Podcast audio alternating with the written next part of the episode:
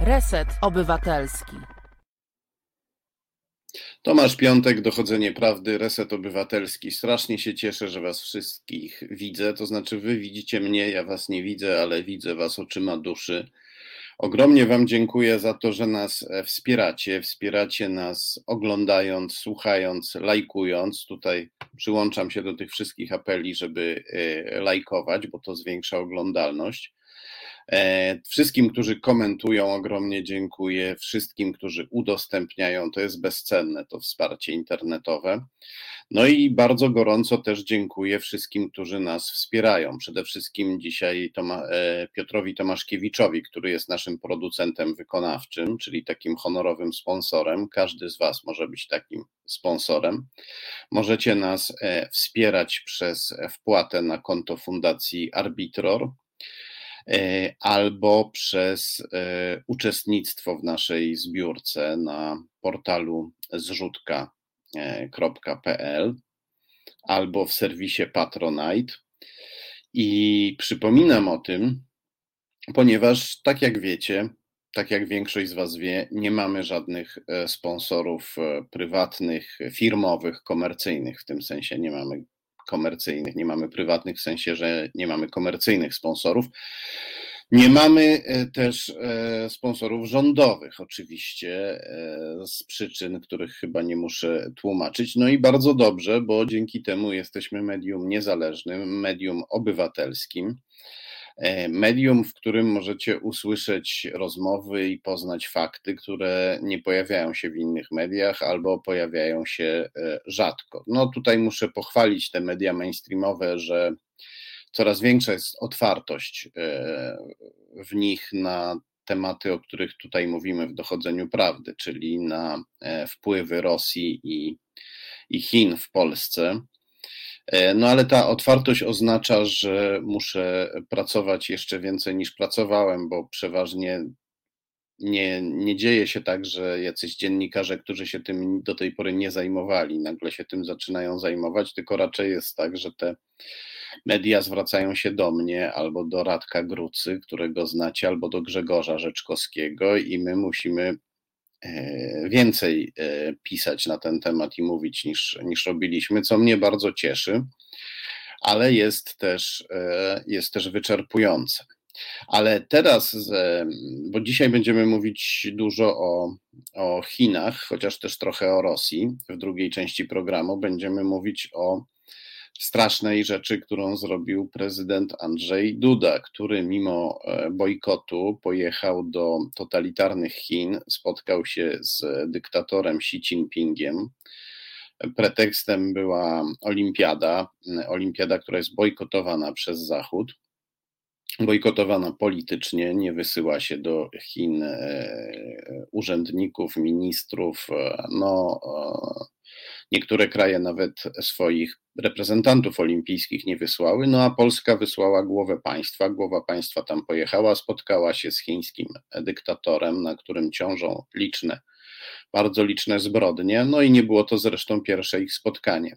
O tym będziemy mówić w dalszej części, będziemy mówić w dalszej części tego programu o tym, dlaczego Andrzej Duda tak robi i co łączy Andrzeja Dudę z Chinami ale będziemy też mówić o e, inwazji Rosji na Ukrainę, o inwazji, którą Putin straszy. W tej chwili na razie jest militarna presja. Nie wiemy, czy ona się przerodzi w inwazję, a jeśli ta inwazja będzie, czy to będzie inwazja szeroko zakrojona, czy cząstkowa, czy to będzie jakaś mała aneksja, czy to będzie tylko takie straszenie ale e, z napaścią mogłyby się wiązać bardzo ciężkie konsekwencje dla Polski. O tym też będziemy mówić, a zanim do tego przejdziemy, to e, zapytamy e, eksperta doświadczonego, zapytamy o to, co nasz najbliższy zachodni sojusznik, czyli Niemcy, myśli o presji militarnej Putina, presji militarnej, którą Kreml wywiera w tej chwili na Ukrainie. Jest z nami ten ekspert, to Adam Traczyk, znawca e, Niemiec i założyciel think tanku Global Lab. Dobry wieczór. Dobry wieczór, kłaniam się. Bardzo dziękuję za przyjęcie zaproszenia. Ja dziękuję za zaproszenie. Miło nam, przyjemność po naszej, po naszej, po naszej stronie. Ja, e, ponieważ tak jest, że oglądają nas. E, no, e, cieszę się, że ten program ma taką formułę. Udało się zrobić coś takiego, że występują tu eksperci i nikim nie przerywa. To nie jest TVN. Tutaj ekspert może wyjaśniać e, różne niuanse, a równocześnie oglądają nas też ludzie, którzy do tej pory takimi kwestiami się nie interesowali. Czasem oglądają nas nawet pisowcy. Dlatego moje pierwsze pytanie będzie takie. Hmm, jakby to powiedzieć, trochę o charakterze przedszkolnym, ale myślę, że ono jest e, konieczne.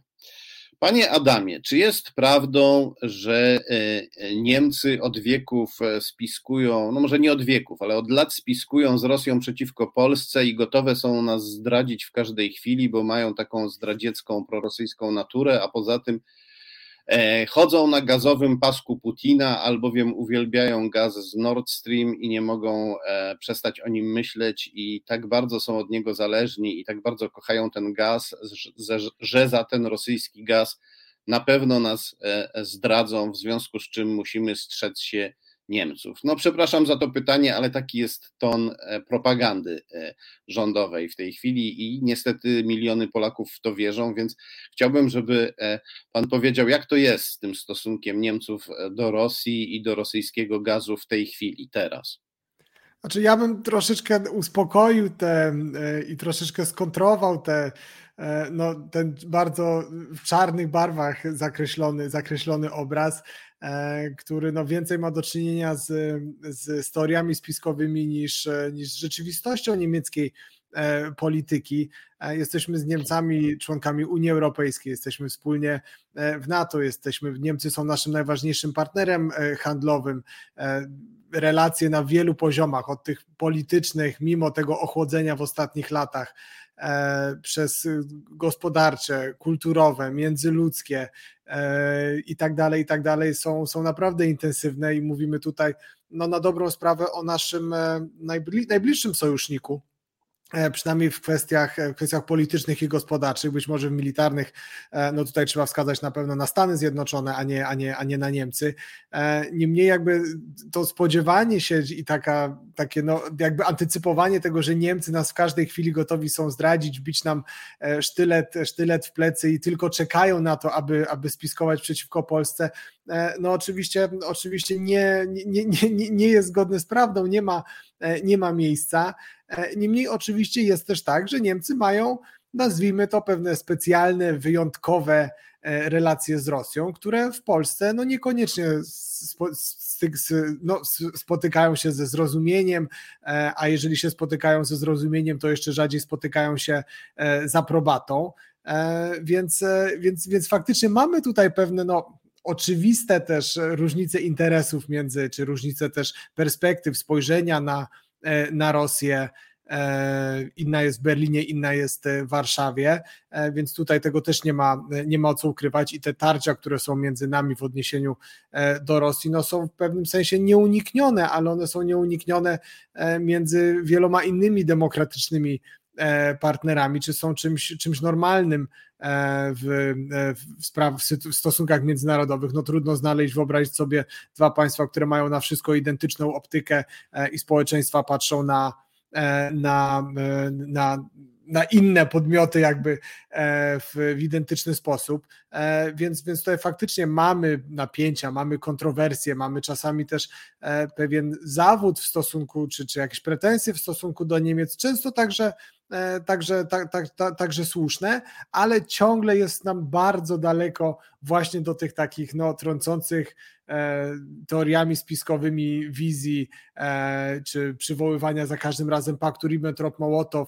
e, gdzie no, w zasadzie każdą najmniejsze, nie, najmniejsze nieporozumienie wręcz na linii Berlin-Warszawa e, no, w oczach niektórych urasta właśnie do tych, e, do tych, do tych no, najtragiczniejszych, najczarniejszych kart e, naszej, naszej wspólnej historii, które, które na dobrą sprawę no, należą właśnie już do historii, należą do E, do, do, do przeszłości. I jest to też, e, poza tym, że jest to po części jakaś, jakieś rysowanie jakiejś takiej propagandowej e, narracji, jakiejś takiej no właśnie tych, tych teorii spiskowych, no to często wydaje mi się, że jest to też ze strony osób, które niekoniecznie jakby są teoretykami spiskowymi, ale jest to pewien, pewien pewne takie, takie lenistwo intelektualne, powiedziałbym. Nakładanie takich kalek historycznych, które do dzisiejszej sytuacji nam e, nie, nie przystoją, a jednocześnie one nam bardzo mocno no, zaciemniają też obraz, bardzo mocno nam utrudniają też skuteczną politykę e, w stosunku do, do Berlina. Nie mówię o polityce względem Rosji, bo z Rosją na dobrą sprawę nie mamy wzajemnych e, relacji, mamy jakby, no, staramy się Rosję odpychać i odstraszać, ale samą Rosją nie mamy, e, nie mamy głębszych politycznych e, relacji na tym, na tym oficjalnym oficjalnym poziomie, no ale w przypadku Berlina no bardzo często sami sobie wiążemy ręce właśnie takimi jakimiś fobiami, jakimiś, jakimiś uprzedzeniami, właśnie poszukiwaniem tych, tych spisków, o których, o których Pan wspomniał na, E, na, na, na, na początku. No i koniec końców jest to kontrskuteczne, bo, bo bardziej sobie szkodzimy e, niż, e, niż no, w pewnym sensie niż szkodzimy Berlinowi, tak? Czy, czy trudniej nam jest realizować nasze, nasze interesy i, i forsować je tam, gdzie są, gdzie są one sprzeczne, na przykład właśnie z, z Berlinem. E, no, a o niemieckiej miłości do, do, do, do rosyjskiego gazu, no ja nie mówiłbym tutaj o miłości, mówiłbym, mówiłbym tu bardziej o, o jakimś takim, chociaż w przypadku niektórych osób oczywiście, i mam tu na myśli Gerharda Schrödera, można mówić e, o, o pewnej, pewnej miłości, ale niekoniecznie do samego gazu, ale do tego, co się wiąże dla niego osobiście z tym gazem, czyli, e, czyli no, przelewami na jego, na jego konto. E, ale to jest troszeczkę, troszeczkę inna historia, ale no, żeby nie, nie robić jakiegoś wykładu, to, to, to, to, to powiem tak, że z pewnością jest pewna, pewne problemy w relacjach między Rosją a Niemcami, które, które także w Berlinie są dostrzegane. E, które także są przedmiotem no, bardzo żywej dyskusji w Berlinie, które są także przedmiotem kontrowersji, czy jakiegoś takiego przyciągania liny między różnymi środowiskami politycznymi, czy eksperckimi e, w, w ramach niemieckiego też e, dyskursu. Więc to jest wszystko troszeczkę bardziej skomplikowane E, niż nam się często z perspektywy polskiej wydaje. Wystarczy powiedzieć, że my w Polsce, no tak jak, tak jak, tak jak, tak jak pan wspomniał na początku, często jesteśmy przekonani, że Niemcy stale z Rosjanami spiskują. Sami Niemcy uważają, że aktualnie mają no, jedne z najbardziej napiętych relacji z Rosją w, w historii. Na to się składa też mnóstwo różnych czynników, o których możemy sobie e, tutaj, tutaj, tutaj porozmawiać, ale to pokazuje, że bardzo często ta nasza percepcja E, z percepcją berlińską się, e, się nie składają i, i bardzo często też w tych sprawach rosyjskich przez to mówimy do siebie na tej linii Berlin-Warszawa, no nie właśnie nie do siebie, nie ze sobą, tylko troszeczkę obok siebie. No, e, Polacy lubią udawać, że mówią do zagranicznego partnera, podczas kiedy tak naprawdę mówią sami do siebie i wykorzystują kwestie zagraniczne do rozgrywania jakichś e, gierek w polityce wewnętrznej. Ja wiem z doświadczenia, że no, wielu cudzoziemców to niezwykle denerwuje, kiedy się orientują, że Polacy próbują ich wciągnąć w coś, co oni nazywają e, inside baseball, czyli e, właśnie wewnętrzna, wewnętrzna rozgrywka podwórkowa Polaków. Chciałem po, poprosić, bo to bardzo ciekawe, co Pan powiedział o tych e, najbardziej napiętych stosunkach z Rosją, jakie nie mają w tej chwili Niemcy po raz e, no, najbardziej, po raz pierwszy od dłuższego czasu, czy najbardziej od dawna napiętych stosunkach. Jakie są te obecne problemy Niemców e, z Rosją, o których Pan wspomniał? Znaczy, no, podstawowym e, problemem jest oczywiście rosyjska, rosyjska napaść na Ukrainę.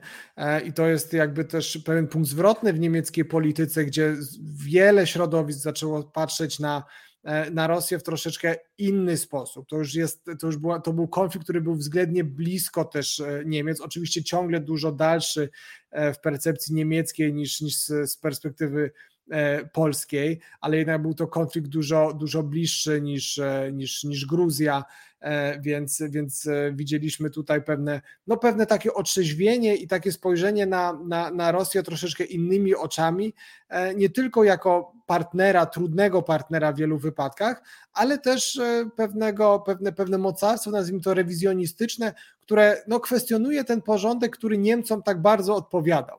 E, ten pozimnowojenny e, porządek e, liberalny z, ze Stanami Zjednoczonymi jako takim gwarantem bezpieczeństwa, pod którego parasolem Gazolem Niemcy sobie mogli handlować z całym światem i się niespecjalnie przejmować taką powiedzmy twardą polityką, zastępującą właśnie polityką handlową, no zaczął, zaczął być pewien, w pewnym stopniu kwestionowany i, i wojna E, i agresja rosyjska na, na Ukrainę, aneksja Krymu, e, później, później, później e, no, wsparte przez, przez Rosję, zainspirowane przez Rosję, przeprowadzone przez Rosję powstania na, na wschodzie Ukrainy, także, także, także odegrały tutaj znaczącą rolę. No i Niemcy od tego czasu mają, mają problem z Rosją, e, mają coraz bardziej widoczny problem z Rosją.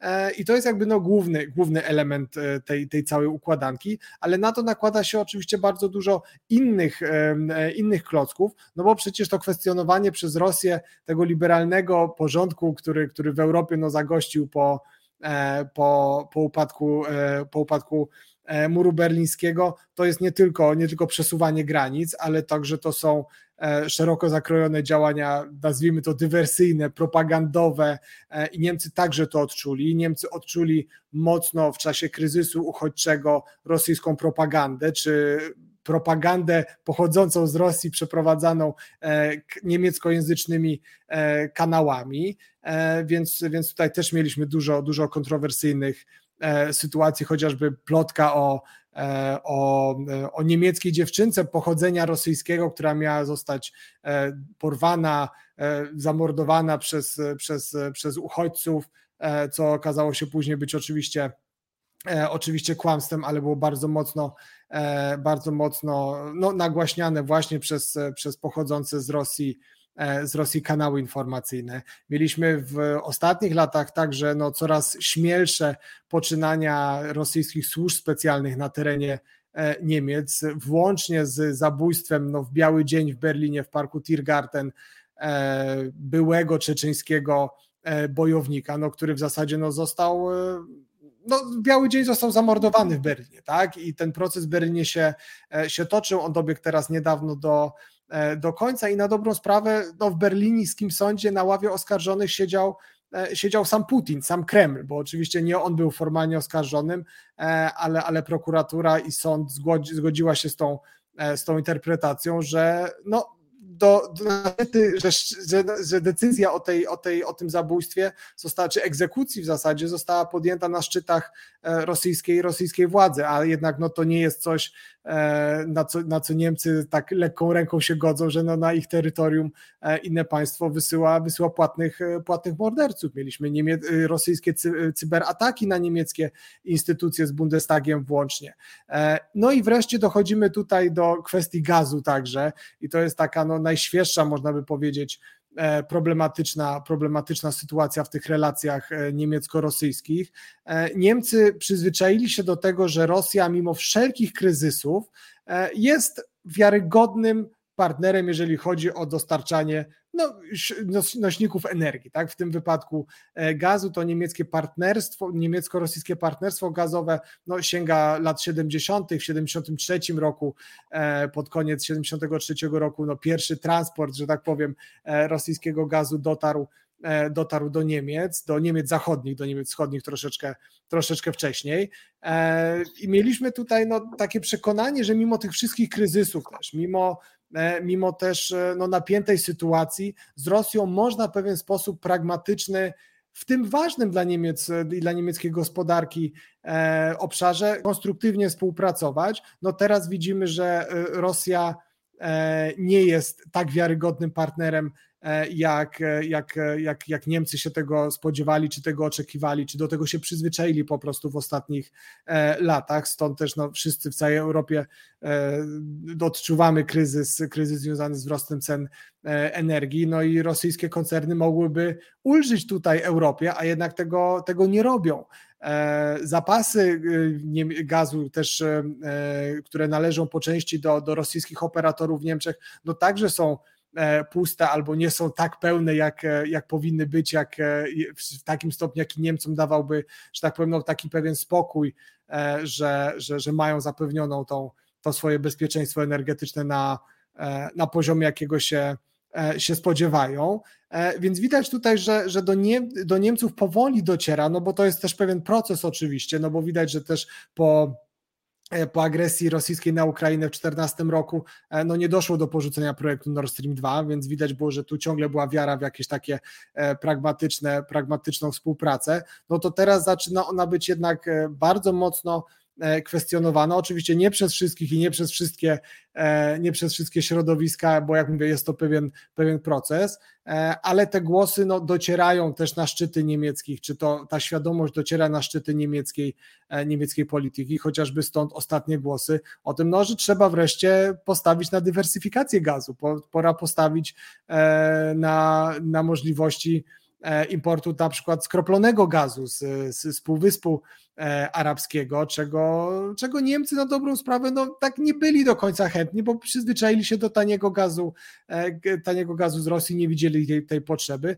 no a teraz tą potrzebę dostrzegają, no i oczywiście dochodzimy już do finalnego, można by powiedzieć, punktu, no czyli do sytuacji kryzysowej e, na granicy z, z Ukrainą, do no, masowego, masowej obecności rosyjskiej, rosyjskiej, rosyjskiej armii w, na granicy z Ukrainą, no i jakby groźby E, groźby wojny po prostu, inwazji na Ukrainę. No właśnie, czy niemiecki rząd e, chce e, odciąć Nord Stream 2, jeżeli dojdzie do inwazji? Wydaje się, że tak i być, znaczy jest to pewien, pewna, pewna, pewna kontrowersja, że tak powiem, ostatnich tygodni, E, bo w ostatnich tygodniach faktycznie mieliśmy ze strony Berlina pewną kakofonię. E, mieliśmy z, z różnych stron sceny politycznej i, i, mówię tu zarówno o obozie rządzącym, e, jak i, jak i partiach opozycyjnych. Mieliśmy różne głosy dotyczące Nord Streamu, które zakładały no, które prezentowały bardzo różne, e, różne stanowiska. E, wreszcie po jakimś, jakimś czasie udało się e, dojść do pewnego, do pewnego konsensusu w tej sprawie, do zajęcia jakiegoś wspólnego stanowiska przez, przez niemiecki rząd, które brzmiało no, z jednej strony było twarde i stanowcze, bo mówiło, że wszystkie opcje są na stole, że w wypadku rosyjskiej agresji czy rosyjskiej inwazji, no bo agresja trwa nieustannie od kilku lat, ale kolejny, kolejnego etapu jakby rosyjskiej inwazji, e, no to wszystkie opcje są na stole, w tym także Nord Stream 2, e, ale jednocześnie było to takie dość, no, takie szerokie i dość luźne sformułowanie. E, więc, więc brakowało takich, takich mm. twardych deklaracji. Czyli to nie było przepraszam, y, y, spróbuję tak doprecyzować. To nie było y, Rosjanie, jeśli napadniecie na Ukrainę, zamkniemy Nord Stream 2, tylko to było Rosjanie, uważajcie, bo jeśli napadniecie na Ukrainę, to możemy wam pogrozić nawet zamknięciem Nord Stream 2. Na dobrą sprawę tak było. Niemcy tutaj się chowali troszeczkę za plecami też Amerykanów, ale też instytucji e, międzynarodowych, zachodnich instytucji, chociażby, chociażby NATO. E, na konferencji prasowej e, kanclerza Niemiec Olafa Scholza i sekretarza generalnego NATO Jensa Stoltenberga, no to Stoltenberg mówił, e, mówił te wszystkie twarde, mówił te wszystkie ostre słowa, a kanclerz Niemiec no, przytakiwał, tak mówiąc, no tak, tak, zgadzam się, ale sam tych słów w taki sposób stanowczy nie formułował. E, ale jednocześnie mamy właśnie w ostatnich dniach pewne przebudzenie też niemieckiej dyplomacji, która przez e, kilka tygodni była za to też bardzo mocno krytykowana i przez sojuszników niemieckich, ale także przez opinię publiczną w samych, w samych Niemczech. No doszło do pewnej ofensywy, czy dochodzi teraz do pewnej E, ofensywy e, dyplomatycznej. W tym momencie, jak rozmawiamy, e, kanclerz Olaf Scholz jest, jest, jest w Waszyngtonie i, i rozmawia z prezydentem Stanów Zjednoczonych Joe Bidenem i, i wydaje mi się, że konferencja prasowa jest zaplanowana na godzinę 21 naszego, naszego czasu, więc jak my skończymy rozmawiać, no to zaraz być może będziemy mieli coś, coś, coś więcej, będziemy, a, będziemy a tutaj, a, a, co przewidujesz, że Scholz powie? Czy on pójdzie na rękę Bidenowi i powie tak, tak, tworzymy jednolity front e, sprzeciwiania się Rosji, czy on będzie raczej w tym duchu, w duchu, który ja poniekąd szanuję, bo to duch ten wynika z głębokiego rozrachunku Niemców z e, faszystowską przeszłością. I ten duch mówi: pokój przede wszystkim. My, Niemcy, wiemy, jak straszna jest wojna. Nigdy więcej wojny, z każdym można się dogadać. Czy to będzie duch sprzeciwu, czy to będzie e, duch pacyfistyczny? A czy wydaje mi się, jeżeli miałbym e, e, się zakładać i miałbym, e, ja, się, ja nie jestem hazardzistą, ale jeżeli musiałbym się założyć i postawić powiedzmy złotówkę na taki zakład, to bym powiedział, że Scholz będzie miał najostrzejszą wypowiedź w Waszyngtonie ze wszystkich swoich wcześniejszych wypowiedzi, także dlatego, że te wcześniejsze nie były przesadnie ostre, chociaż on bardzo mocno w ostatnim czasie też deklarował właśnie jedność, to, że wszystkie posunięcia Niemiec są konsultowane z, z partnerami, z Waszyngtonem, z partnerami europejskimi, z samym Kijowem, e, więc jakby te deklaracje padały, ale one nie padały w taki bardzo mocny, kategoryczny, że tak powiem, sposób, e, którego my byśmy się e, w Polsce być może spodziewali po, po, no, po jakby nie patrzeć, no, państwie, które lideruje Unię Europejską, które jest najpotężniejszym politycznym e, graczem e, Unii Europejskiej, więc e, albo powiem inaczej, nie tyle spodziewam się, co mam nadzieję, że dojdzie do takiej e, możliwie, możliwie ostrej wypowiedzi. Oczywiście na warunki, na warunki niemieckie. Musimy właśnie brać poprawkę też na to, jak, jak Niemcy się komunikują ze światem, i, a także z własnymi, z własnymi wyborcami, no bo musimy pamiętać przecież, że to nie jest tak, że przygniatająca E, przyniosła większość Niemców chce e, konfrontacyjnego kursu z Rosją. Jest, e, jest wręcz odwrotnie. Większość Niemców chce, żeby, żeby projekt Nord Stream 2 był kontynuowany, jest sceptyczna wobec sankcji, a na pewno na pewno nie życzy sobie, aby Niemcy szły tutaj w pierwszym szeregu jakiejś, jakiejś konfrontacyjnej, konfrontacyjnej narracji wobec, wobec, wobec Rosji. Niemniej no wydaje no mi się, że tak, ale niemniej wydaje mi się, że, do, że doczekamy się wreszcie względnie stanowczego, względnie stanowczej e, reakcji ze strony Olafa Scholza, tym bardziej, że zwiastował to też jego wywiad, którego udzielił już na niemieckiej telewizji publicznej na lotnisku, wylatując e, już do Waszyngtonu w zasadzie na tle swojego kanclerskiego e, samolotu, więc faktycznie może, może tutaj dojść do, do, do pewnego przełomu, nazwijmy to, czy pewnego takiego sprecyzowania też e, tego niemieckiego stanowiska, czy wyostrzenia niemieckiego stanowiska, tym bardziej, że jest to pewien, widać, że to jest pewien początek pewnej, pewnego nowego rozdziału też w niemieckiej polityce. Widzimy, jak pełny jest kalendarz e, e, kanclerza Scholza na najbliższe, na najbliższe no, półtora, e, półtora tygodnia, no bo jak wróci z Waszyngtonu, to spotka się w Berlinie w formacie weimarskim z prezydentem Francji Emmanuelem Macronem i, i naszym polskim prezydentem Andrzejem Dudą. Dzień później spotyka się z, z premier Danii i, i, i z Charlesem Michelem przewodniczącym e, Rady Europejskiej. E, później, dzień później spotyka się z szefami czy głowami państw e, bałtyckich. Tydzień później, czyli już no za, dokładnie za tydzień jedzie, jedzie do Kijowa. Później, dzień później spotyka się z Władimirem Putinem w Moskwie. Jednocześnie dzisiaj i jutro na Ukrainie jest niemiecka szefowa dyplomacji Annalena Berbok. No i dzisiaj Niemcy także ogłosili, że wzmocnią swój kontyngent E, na, na Litwie, gdzie są państwem ram, ramowym tej e, natowskiej, e, wysuniętej, wzmocnionej obecności. Niemcy tam są państwem, które no w tych siłach NATO jest takim właśnie państwem, które zapewnia jakby funkcjonowanie tego, tego kontyngentu. Obecnie jest tam troszeczkę ponad 600 niemieckich żołnierzy, zostanie wysłanych dodatkowych 300-350, więc będziemy mieli no, niemiecki kontyngent na Litwie w, w liczbie E, tysiąca, tysiąca żołnierzy niemal, więc widzimy, że to się układa już pewną, pewną taką skoordy, pewne skoordynowane działanie e, i ten, e, to, to spodziewam się, czy mam nadzieję, że to ta konferencja z, wspólna z Joe Bidenem będzie no takim pierwszym mocnym aktem właśnie w tej, w tej sekwencji E,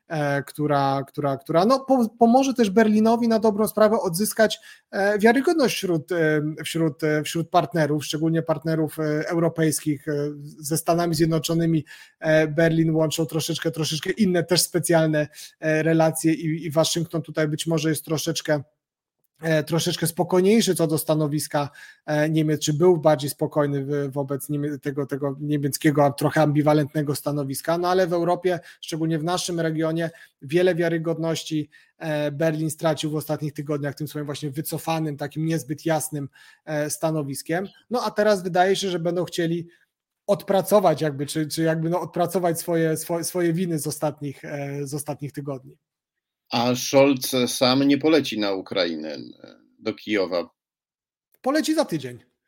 Za tydzień. Za tydzień. A, to tak, bardzo leci dobrze. za tydzień, leci, leci, leci za tydzień, dokładnie za tydzień widzi się z, z prezydentem Zełęskim, a. a dzień później leci do, e, do Moskwy i to też już jest taki no, e, przez, przez Niemcy jakby przepracowany model tego, że no, rozmawiamy tak o Ukrainie, też z Rosją rozmawiamy o Ukrainie, ale wpierw rozmawiamy z Ukraińcami.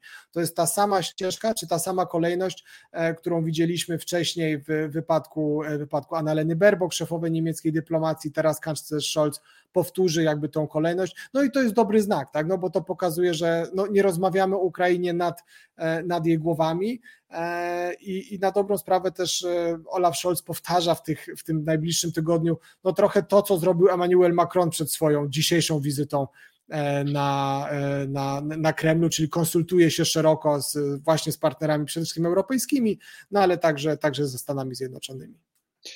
E, mówiliśmy tutaj o tym niemieckim duchu, który wynika z e, rozrachunku z faszyzmem, o tym duchu pacyfistycznym, duchu, który mówi tak, byliśmy nasi, w tej chwili to już nasi pradziadkowie byli faszystami, nasza kultura jakby zrodziła tego demona, który e, spalił pół Europy. Wiemy, znamy zło wojny, agresji, sami spowodowaliśmy agresję, później cierpieliśmy z tego powodu. E, więc teraz jesteśmy największymi pacyfistami w Europie, wzywamy wszystkich do tego, żeby się zawsze dogadywać. Czyli są jakieś siły w Niemczech, które interpretują ten rozrachunek inaczej.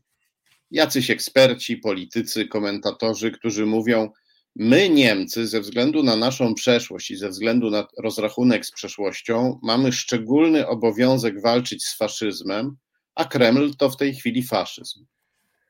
No to e, powiem tak, znaczy nikt, nikt w Niemczech z poważnych, e, że tak powiem, sił politycznych e, nie twierdzi, że na Kremlu panuje faszyzm. Znaczy to jest coś, co się w niemieckiej wyobraźni nie mieści, tak? W niemieckim mm. Takim ogólnym, jak takim imaginarium powiedzmy, no to jednak Rosjanie przede wszystkim i to nawet Rosjanie, a nie na przykład Ukraińcy jako, jako, jako żołnierze Armii Czerwonej, no wyzwalali Niemcy E, od, e, spod, spod jarzma faszyzmu, tak, co jest też dość no, to ciekawą konstrukcją, tak, no jakby sam, sam, samych Niemców e, trzeba było wyzwolić oczywiście.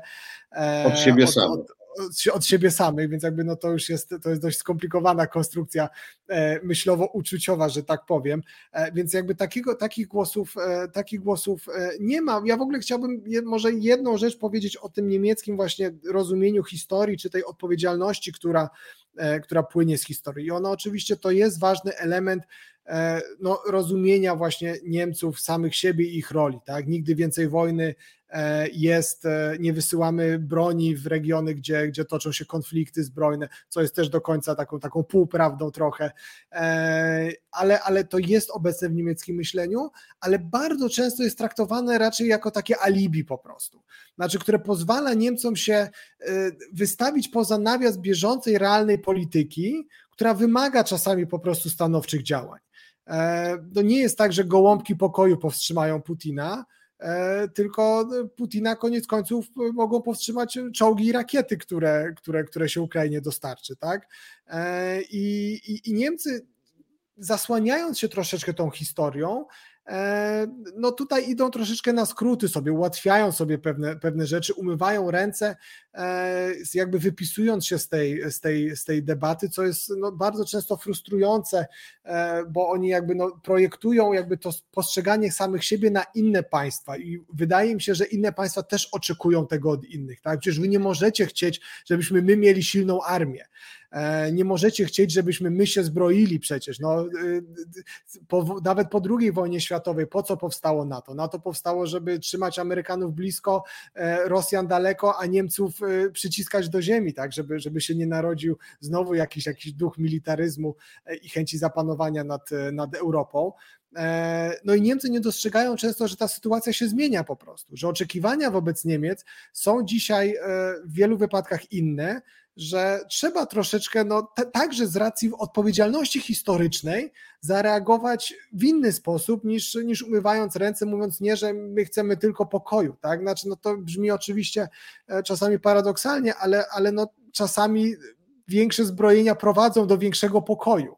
Tak, jeżeli nie dojdzie do eskalacji, no to znamy tych przykładów z historii mnóstwo. I, i co ciekawe, Niemcy nawet w swojej historii już po II wojnie światowej na dobrą sprawę przerobili taką lekcję przynajmniej dwa razy. Raz wtedy, kiedy po no, tej takiej odwilży lat 70. w relacjach ze Związkiem Radzieckim.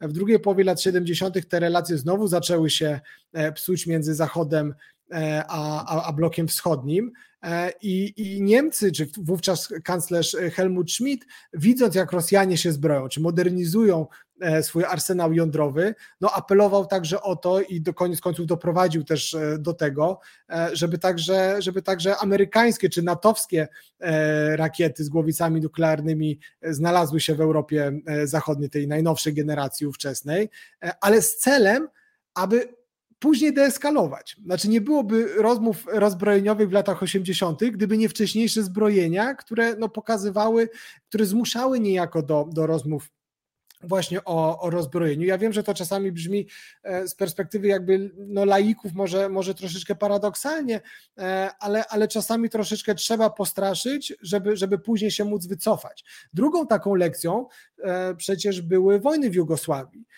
Gdzie co ciekawe, no Gerhard Schroeder poprowadził Niemcy do, e, no, no, można powiedzieć na wojnę, bo to jest pierwszy raz, kiedy niemiecka, niemiecka Bundeswehra brała udział w działaniach wojennych, argumentując właśnie, że już pora zamknąć ten rozdział historyczny, że niemiecka polityka zagraniczna musi stać się na dobrą sprawę taką normalną polityką zagraniczną e, i a, a w tym, będący ze Schroederem wówczas zieloni argumentowali jeszcze na inny sposób, mówiąc, że tak, nigdy więcej wojny to jest jedna strona argumentu, ale drugą stroną argumentu jest nigdy więcej Auschwitz.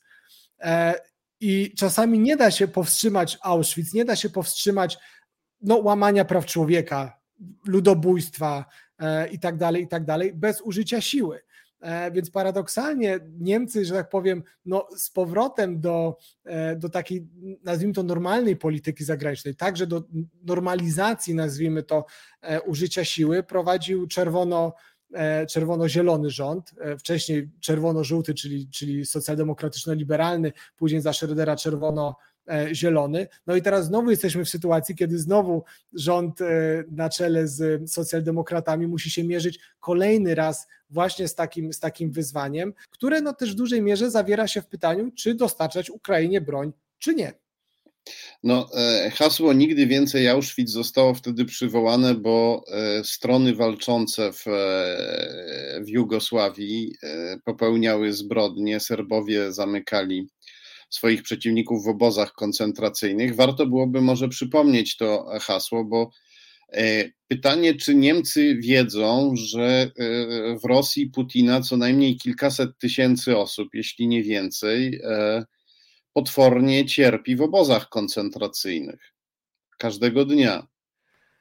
Powiem tak, w Niemczech jest świadomość, że, że Rosja jest dyktaturą. W Niemczech jest świadomość, że w Rosji łamane są prawa człowieka. E, w Rosji jest świadomość, że dyskryminowane są mniejszości. E, w Niemczech jest świadomość, że dochodzi do zabójstw przeciwników politycznych, tak, czy, e, czy, czy procesów politycznych. Ta świadomość w Niemczech jest, niemniej nie jest ona głównym wyznacznikiem niemieckiej, niemieckiej polityki wobec Rosji. Mamy tutaj ciągle taki bardzo silny gen takiego pragmatycznego podejścia do Rosji, pragmatycznego, mówiąc oczywiście z niemieckiej e, perspektywy, i też takiego przekonania, że przez zbliżenie z Rosją E, I to jest też e, no, taka lekcja, którą Niemcy w bardzo uproszczony, że powiedziałbym wręcz zwulgaryzowany e, sposób czerpią właśnie z lat, z lat 70., kiedy doszło właśnie do, do ocieplenia tych relacji, pewnego otwarcia się Berlina na, na, nie tylko na Związek Radziecki, ale w ogóle na państwa bloku wschodniego, bo przecież także z PRL-em doszło wtedy do, do, no, do normalizacji relacji. E, no i ciągle pokutuje takie przekonanie, że przez zbliżenie doprowadzimy do jakiejś zmiany, e, że przez e, bliższe relacje handlowe, ale też próbę kontynuacji dialogu politycznego uda się w pewnym sensie, to jest może trochę złe słowo i takie nie do końca politycznie poprawne, ale ucywilizować się, ucywilizować w jakiś sposób Rosję, ale także i w ostatnim czasie widać, że tutaj coraz więcej osób wątpi w, w, w tą koncepcję. I co ciekawe, ostatnio takiego wywiadu udzielił przewodniczący niemieckich socjaldemokratów, którzy są tradycyjnie właśnie kojarzeni z tym bardziej no, koncyliacyjnym nastawieniem do Rosji. Także udzielił wywiadu, w którym powiedział: No, być może jest to koncepcja, która się nie sprawdziła, być może jest to moment, w którym trzeba te stare pomysły, te stare idee E, no troszeczkę no, no, no, sprawdzić, tak? Sprawdzić, czy, czy one faktycznie, faktycznie do dzisiaj, e, do dzisiaj, dzisiaj są jakby aplikowalne i, i przynoszą zamierzone skutki. E, I nawet w takich, takich banalnym, banalnych, że tak powiem, przykładach można, można, można powiedzieć, że no nie bardzo, tak? No, Niemcy mogą się spytać, czy dzisiaj wolność słowa jest w Rosji lepiej chroniona niż, czy, czy w, ogóle, w ogóle nie jest chroniona, tak? Ale czy jest, czy, czy łatwiej łatwiej, łatwiej, łatwiej ją e, praktykować niż 20 lat temu. E, czy prawa osób homoseksualnych są lepiej chronione w Rosji dzisiaj niż 20 lat temu? No ja miałbym poważne wątpliwości, więc widać, że to, to ten, ten dialog i to chęć zbliżenia nie przynosi spodziewanych, e, spodziewanych skutków, więc Niemcy przez długi czas żyli takim mirażem i, i chodzili sobie na intelektualne skróty na dobrą sprawę, co było dla nich wygodne, bo mogli zrobić, robić z Rosją biznesy, które zresztą do dzisiaj chcą, chcą robić. Po części dlatego też, że, że muszą robić te e, biznesy, bo tak poprowadzili swoją transformację energetyczną, że są no, na ten rosyjski gaz do pewnego stopnia e, skazani, ale to sprawiło, to podejście takie, to takie e, no, powielanie tych starych pomysłów, mimo że one się nie sprawdzały, e, doprowadziło też w Niemczech do pewnej takiej zapaści myśli strategicznej. To to lenistwo intelektualne i to zamykanie się w takich po prostu hasłowych jakichś wyobrażeniach o, o tej współpracy z Rosją E, no, doprowadziły do, do, do głębokiej zapaści też niemieckiej myśli strategicznej, tego jaka jest rola Niemiec w ogóle na świecie, tak jak Niemcy powinni, e, powinny w ogóle podchodzić do, e, do państw no, wrogich na dobrą sprawę, tym wszystkim wartościom, które, które niemieckiemu społeczeństwu są, e, są też bliskie. To zresztą nie dotyczy tylko Rosji, ale dotyczy także, także Chin, gdzie jakakolwiek polityka na dobrą sprawę, też oparta na wartościach, e, została w pewnym momencie zastąpiona po prostu polityką handlową i na dobrą sprawę w pewnym momencie trudno było powiedzieć, czy Niemcy w ogóle mają jeszcze jakąkolwiek politykę zagraniczną e, wobec, wobec Chin, czy, czy niemieckie koncerny samochodowe mają, mają politykę, że tak powiem, handlową wobec i gospodarczą wobec Chin, Chin, a państwo niemieckie jest tu jakimś pomagierem i ma im pomagać w ekspansji e, na, na, na chiński rynek. Wystarczy wspomnieć, że na początku swojej kadencji Angela Merkel przyjęła w Berlinie E, Dalaj Lamy, tak? A, a, a później, co było, no, można powiedzieć, no, prowokacją w pewnym sensie wobec, wobec Pekinu, e, no a później pakowała do samolotu e, stu menadżerów z niemieckich koncernów i, i, i dyskutowali tam o, o, biznesach, nie patrząc na, na sytuację Ujgurów czy, czy, czy, czy, czy, czy, czy kwestie Hongkongu i tak dalej, i tak dalej. No, sytuację samych Chińczyków, którzy są niewolnikami tej dyktatury. To, e, co, do, co, do, nie, co do Rosji, a właściwie nie tyle Rosji e, i niezwykłych Rosjan, i nie Rosji jako kraju, narodu, tylko co do Kremla jako e, ośrodka władzy imperialnej, przypomina się taki stary wiersz Kiplinga o tym, jak niedźwiedź nauczył się chodzić na tylnych łapach i zaczął podpisywać właśnie umowy, pakty, wchodzić w różne układy i E, w wierszu powtarza się refren: Nie podpisujmy pokoju z niedźwiedziem, mimo że chodzi jak my. E, no to oczywiście e, to jest taki chwyt XIX-wieczny, porównywanie jakichś politycznych centrów władzy do różnych zwierząt. Tutaj nikogo nie chcemy dehumanizować, ale myślę, że wszyscy już powinniśmy otworzyć oczy i stwierdzić, że przyjaźń z bandytą E, nam nie pomaga, a pomaga, a pomaga bandycie. Na koniec chciałem spytać, jakie perspektywy do tego, żeby wytyczać niemiecką politykę zagraniczną, ma siła polityczna, która tam najbardziej e, rośnie od, od lat i jest to siła antykremlowska, antynordstreamowa. Chodzi mi o partię Zielonych. No, Zieloni są e, ważnym komponentem obecnej koalicji rządzącej. E, obsadzili Ministerstwo Spraw Zagranicznych, więc e, są tutaj w tym wąskim gronie e, no, sił politycznych czy środowisk, które, które aktualnie kreują tą niemiecką politykę, więc widać, że to, to pryncypialne nastawienie zielonych dotyczące no właśnie i praw człowieka, E, i praw mniejszości, e, i prawa, poszanowania prawa do samostanowienia, e, ale także, co współgra w tym wypadku, odejścia od, od źródeł kopalnych energii, więc, więc tutaj mamy po prostu bardzo dużo czynników, które sprawiają, dlaczego aktualnie zieloni są, czy zieloni w ogóle są krytyczni wobec, wobec Kremla.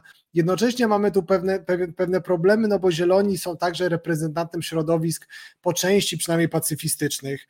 E, więc z jednej strony mamy takie bardzo pryncypialne podejście, a z drugiej strony mamy no niechęć chociażby do, e, do eksportu broni na, na Ukrainę, co, co jest w zasadzie takim ogólnoniemieckim konsensusem w dużej, e, w dużej mierze, bo linia rządu Angeli Merkel była, była taka sama jak, jak obecnego rządu. Chociaż tutaj także warto wspomnieć, że to przewodniczący Zielonych, już były przewodniczący Zielonych, ale obecny minister e, gospodarki e, Robert Habeck w ubiegłym roku, po tym jak odwiedził e, Ukrainę, no to postulował eksport, eksport broni do, na, na Ukrainę, z tego się później wycofał wobec wewnętrznej też, też krytyki, ale widać, że te głosy także, także tutaj są i zieloni w takich kwestiach mogą być rozdarci, ale wydaje mi się, że to, że zieloni są krytyczni wobec Kremla, to wiemy. I to, że mają rosnący wpływ na niemiecką rzeczywistość, to też wiemy. Ale wydaje mi się, że ciekawe jest także spojrzeć na inne środowiska, które, e, które, które, które rządzą Niemcami, przede wszystkim na socjaldemokratów, gdzie też dochodzi do jakiegoś takiego no, powolnego oczywiście i pełnego też takich, no, takich e, że tak powiem, no, odrzuceń w tył znowu potem tej, tej, tej dyskusji, czy takiego odbicia się znowu w złym kierunku e, jeżeli chodzi o Rosję, ale wiemy też, że, że ta dyskusja się troszeczkę zmieni, dlatego że SPD się bardzo odmłodziła w ostatnich latach i jej reprezentanci w Bundestagu e, w jednej czwartej to są przedstawiciele e, partyjnej młodzieżówki, którzy owszem po części będą także nastawieni pacyfistycznie, którzy owszem po części będą też oczywiście pod wpływem jakichś tych starych pomysłów i tych legend, które narosły wokół polityki Williego Brandta z lat 70. i tego zbliżenia z Rosją, co widzimy chociażby w wypowiedziach byłego szefa młodzieżówki, a obecnego sekretarza generalnego SPD Kevina Kühnerta, który no tak bardzo mocno konsyliacyjnie się wypowiada na temat, na temat Rosji, żeby tu nie wywoływać wojny e, i tak dalej, i tak dalej, więc to jest to, co nam się jakby nie podoba e, z polskiej perspektywy, ale też nie niewiele ma wspólnego z, z podtrzymywaniem wartości, ale wśród tych innych polityków młodego pokolenia SPD e, będziemy mieli także dużo, dużo osób, którym bliskie są chociażby prawa mniejszości seksualnych i oni będą na tą Rosję już dzisiejszą patrzeć zupełnie inaczej, zupełnie bardziej krytycznym, krytycznym wzrokiem niż poprzednie, poprzednie pokolenia, bo inaczej rozkładają swoje, swoje priorytety. Oni mogą mieć w sobie jakiś też gen, oczywiście taki, no bo socjalizacja w ramach tej partii jest jaka jest, jakiś gen takiego poszukiwania tego porozumienia z Rosją, E, ale dla nich w mniejszym stopniu będą już ważne właśnie te legendy z lat 70., czy postać Gerharda Schrödera już z lat 90., 2000, e, o którym na dobrą sprawę trudno mówić, że to jest były kancler, dzisiaj to jest po prostu rosyjski płatny, płatny lobbysta i tylko tak należałoby go e, tytułować. No ale oni będą już patrzyli na Rosję troszeczkę innymi innymi okularami, też nie naznaczonymi rywalizacją zimnowojenną, czy, czy, czy przezwyciężaniem rywalizacji zimno, zimnowojennej, tylko będą patrzeć już troszeczkę, e, troszeczkę innymi okularami. Właśnie jak mówię, także poprzez pryzmat chociażby e, praw mniejszości, więc ciekawe jest to, jak to się w najbliższych latach rozegra. Nie mówię, że to się rozegra w najbliższych tygodniach czy miesiącach, raczej mówię o perspektywie, nie wiem, może pięciu lat, może, może dekady, ale będziemy mieli na pewno na niemieckiej scenie politycznej pewne także wynikające z, ze zmiany demograficznej, tak, ze sztafety pokoleń e, w partiach, które, no, które obecnie, obecnie rządzą i to będzie ciekawe, w którym kierunku e, nam się, nam się ta sytuacja e, sytuacja posunie. I to jest oczywiście też wyzwanie dla wszystkim, którym zależy, żeby ta dyskusja polityczna w Niemczech poszła no, w kierunku bardziej krytycznego wobec Rosji stanowiska. E, I, I to jest też no, pole do popisu dla tak zwanej miękkiej siły, tak? do wszystkich kontaktów na poziomie partyjnym też, do przekonywania tego młodego też pokolenia, szukania z nimi kontaktu, szukania z nimi dialogu, żeby przekonywać ich do naszych, e, do naszych racji. I jak mówię, to nie jest coś, co zaowocuje w ciągu tygodnia, dwóch tygodni, miesiąca czy, czy, czy, czy roku, ale, ale to jest coś, co, co zaowocuje być może w perspektywie 5-10 lat. I jest to też, wydaje mi się, konieczna inwestycja. Bardzo dziękuję za te, no, powiedzieć, że wyczerpującą to, to, to, to mało powiedzieć. Bardzo dziękuję za ciekawą rozmowę za, za te wszystkie fakty, za naświetlenie tego. U nas niestety jest taka, e, podejście jest bardzo łopatologiczne. Znaczy, propaganda państwowa po prostu pluje na Niemców i przedstawia ich jako tchórzy, zdrajców, albo odwrotnie, jako faszystowskich imperialistów, którzy znowu chcą zagarnąć Polskę. Te dwie sprzeczne opowieści się jakoś w propagandzie rządowej kleją, mimo swoich sprzeczności. Te sprzeczności nie przeszkadzają propagandzistom. A po naszej demokratycznej e, stronie jest coś takiego, że no tak, tak, Niemcy to, nas, to nasz sojusznik, ale y, może lepiej nie wnikajmy, bo jak do, zobaczymy, że tam ktoś w Niemczech coś miłego powiedział o Rosji, to się przestraszymy, więc może lepiej nie, nie zastanawiajmy się na tym, zatyk, zatykajmy uszy, nie myślmy o tym, skąd to się wzięło, jak to się zmienia. Lepiej jest e, jednak moim zdaniem poznać e, rzeczywistość niż niż tkwić e, w, w, z głową w propagandzie albo z głową, z głową w piasku. Bardzo dziękuję i mam nadzieję, że e, nie po raz e, ostatni się widzimy. Dziękuję bardzo Będę... za zaproszenie i, i, ja także też zachęcam właśnie do, do krytycznego jakby zajęcia się Niemcami, tym bardziej, że moje doświadczenie no już wieloletnie też dialogu, e, rozmów z niemieckimi też ekspertami, politykami e, jest takie, że oni są otwarci na, na tą rozmowę. Nie zawsze, nie zawsze przyjmą wszystkie argumenty, e, ale jednak widać, że niemiecka opinia publiczna i ta niemiecka świadomość polityczna ewoluuje.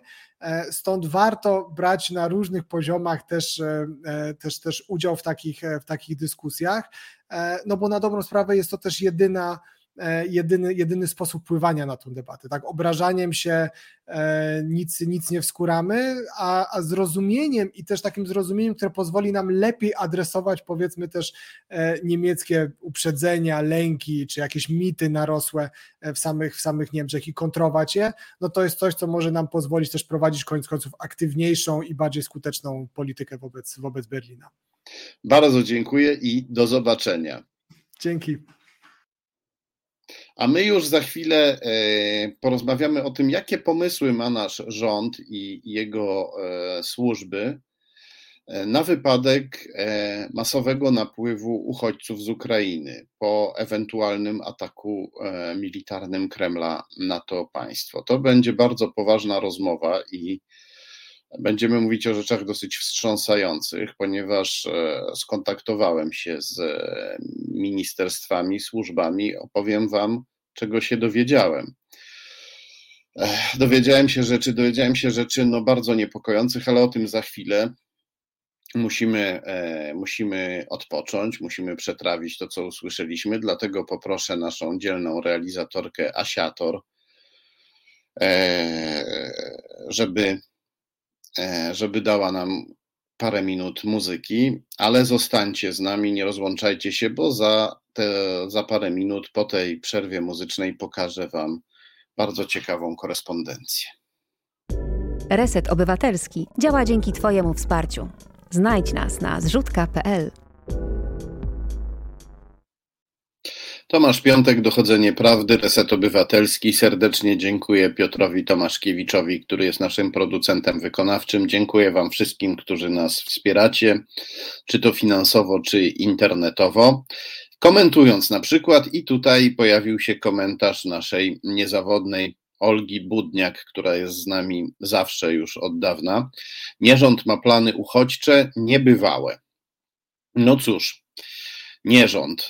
No to określenie pasuje e, do naszego rządu, kiedy się szczególnie spojrzy na polski ład i potworny bałagan podatkowo-finansowy spowodowany przez ten rząd, ale ten e, rząd bardzo często nie jest nierządem, jest czymś gorszym, czyli jest czymś, co wprowadza anarchię nie dlatego, że e, nie umie rządzić z głupoty, z niekompetencji jest czymś, co e, programowo szkodzi Polsce i, jej sojusznikom, i jej e, sąsiadom. I tutaj mamy do czynienia właśnie z takim przypadkiem. Pamiętamy wszyscy, co się działo na granicy polsko-białoruskiej, te potworne tragedie, kiedy e, Łukaszenko z Putinem sprowadzili uchodźców, starając się Polskę na arenie międzynarodowej przedstawić jako kraj zbrodniczy i nieludzki, a równocześnie wesprzeć PiS, ponieważ dzięki tej e, obecności uchodźców na granicach PiS mógł się lansować, mógł się reklamować u swojego elektoratu, przedstawiać się w roli obrońców granic przed islamskimi hordami i tak dalej, ponieważ jak wiemy, elektorat PiS wierzy w islamskie hordy i w takie różne rzeczy. Pamiętamy to i powiem szczerze, e, e, nie mieści mi się w głowie myśl, że ta tragedia na znacznie większą skalę mogłaby się powtórzyć na granicy polsko-ukraińskiej. Wyobraziłem sobie sytuację, wyobraziłem sobie, zresztą nie tylko ja, że e, Putin napada na Ukrainę, że obraca swoje groźby w czyn i że setki tysięcy, jeśli nie miliony Ukraińców uciekają w potwornym popłochu do Polski przed, przed nacierającymi wojskami, przed związanym z tym również chaosem, biedą, grabieżami, no tym wszystkim, co niesie, co niesie wojna. I pojawiła się w mojej głowie myśl po tych doświadczeniach z granicy polsko-białoruskiej, które które, które wszyscy pamiętamy, pojawiła się w mojej głowie myśl, a co jeśli ten rząd, ten rząd, nie rząd, ten antyrząd właściwie należałoby powiedzieć, zrobi to samo, tylko na większą skalę, zbuduje e, zasieki z drutu kolczastego, tylko mocniejsze, żeby zablokować większą masę przerażonych ludzi uciekających do Polski, naszych sojuszników, Ukraińców, naszych braci, bliskich sąsiadów, łączy nas, z nami, łączy nas z nimi kilkaset lat historii. Wspieraliśmy ich podczas pierwszego Majdanu, podczas drugiego Majdanu. Potem prowokatorzy, putinowscy agenci zaczęli zatruwać tę przyjaźń między nami. Ale e, nadal, mimo wszystko, jesteśmy zobowiązani do tego, żeby traktować e, Ukraińców jak ludzi po prostu. I w momencie, w którym wspólny wróg napadnie na ich kraj, powinniśmy im pomóc. Pomyślałem sobie, to niemożliwe. Nawet ten rząd, nawet ten antyrząd nie dopuści czegoś takiego, nie, nie, nie pozwoli na to, nie, nie zrobi czegoś takiego, nie zbuduje zasieków na tej granicy, żeby powstrzymać zrozpaczonych uchodźców. No przecież wtedy ten nierząd, ten antyrząd pokaże wszystkim jawnie, całemu światu, że jest sojusznikiem Putina i pomaga mu dręczyć Ukraińców. Ale nauczyło mnie też doświadczenie, że ten antyrząd jest zdolny do wszystkiego. Wysłałem więc do kancelarii premiera, do Straży Granicznej i do Ministerstwa Obrony Narodowej następujące pytanie. Poproszę o naszą dzielną realizatorkę Asiator o skan numer jeden. Wysłałem im takie pytanie. Pytania od dziennikarza Tomasza Piątka. Proszę o odpowiedź na pytanie. Jak Ministerstwo Obrony Narodowej zamierza zareagować na ewentualny napływ ukraińskich uchodźców do Polski w razie zbrojnego zajęcia kolejnych terytoriów Ukrainy przez Rosję? Czy jest prawdą, że istnieje plan zbudowania zasieków z drutu kolczastego na granicy polsko-ukraińskiej? Eee, Tutaj to jest mail, który wysłałem do Ministerstwa Obrony Narodowej, więc w nim jest mowa o Ministerstwie Obrony Narodowej, ale na przykład do Straży Granicznej wysłałem identycznego maila, tylko z tą różnicą, że tam jest pytanie o to, co zrobi Straż Graniczna. No i Straż Graniczna mi e, odpowiedziała, poproszę o skan numer dwa, w taki sposób, że mnie zmroziło. E, będziemy reagować adekwatnie do sytuacji i potrzeb. Ja się spodziewałem, że odpiszą mi nie, nigdy, przenigdy nie zrobimy tego Ukraińcom. Nawet pewnie bym im nie uwierzył, ale rozsądek nakazywał się spodziewać takiej odpowiedzi. Przecież wiedzą, kim jestem, e, wiedzą, że nie popieram tego rządu, mogliby pomyśleć, o, jak tutaj coś odpiszemy nie, w sposób jakiś niejasny, to taki piątek się do nas przyczepi i będzie mówił, że chcemy dręczyć Ukraińców, musimy kategorycznie zaprzeczyć. To by nakazywał rozsądek, ale jednak oni się czują na tyle bezczelnie, e, e, czują się na tyle bez, bezkarni i są na tyle bezczelni, że nie zaprzeczyli nie zaprzeczyli, nie wykluczyli, że są gotowi zbudować te zasieki, żeby powstrzymywać uchodźców z Ukrainy uciekających przed Putinem, żeby ich wydać na pastwę Putina. Nie zaprzeczyli. E, pod tą odpowiedzią podpisała się słynna pani rzecznik e, Straży Granicznej Anna Michalska. Poproszę o zdjęcie, o skan numer 3, to jest właśnie jej zdjęcie, po to, żebyśmy sobie przypomnieli tą panią. To jest właśnie ta pani, która razem ze swoimi przełożonymi nie wyklucza, że e, zagrodzimy drutem kolczastym naszą granicę z Ukrainą, żeby uchodźców wydać na pastwę Putinowi. Odpisało mi również Ministerstwo Obrony Narodowej. E, poproszę o skan numer 4 i to była równie przerażająca odpowiedź. Szanowny panie redaktorze, Ministerstwo Obrony Narodowej i Wojsko Polskie są gotowe na różnorodne scenariusze. Czyli nie wykluczamy takiego scenariusza, że zagrodzimy granicę drutem kolczastym i wydamy uchodźców na pastwę Putinowi. Oczywiście e, do tego zostało, to jest e, jakby sam nagłówek tego maila. Ten mail był dłuższy, poproszę o, o skan numer 5. Do tego to zostało, ta, ta twarda odpowiedź w pierwszym zdaniu, do niej ona została owinięta w taką watę jeszcze następnych zdań, które dodano, żeby złagodzić efekt. Mówią, że tutaj Ministerstwo Obrony podkreśla, że oni tylko pomagają Straży Granicznej, no, że ich żołnierze mają e, przeciwdziałać nielegalnej migracji, e, że że, że uchodźcy będą traktowani zgodnie z konwencją genewską i prawem międzynarodowym, że będą objęci ochroną, że Polska przygotowuje się na zapewnienie pomocy uchodźcom. No jednak w pierwszym zdaniu nie wykluczyli tego, że uchodźców się wyda na pastwę Putina. Zresztą pani rzecznik Straży Granicznej też e, zastosowała, aczkolwiek w mniejszej dawce, taką e, watę. Poproszę jeszcze raz może o skan e, numer dwa tej odpowiedzi pani rzecznik Straży Granicznej.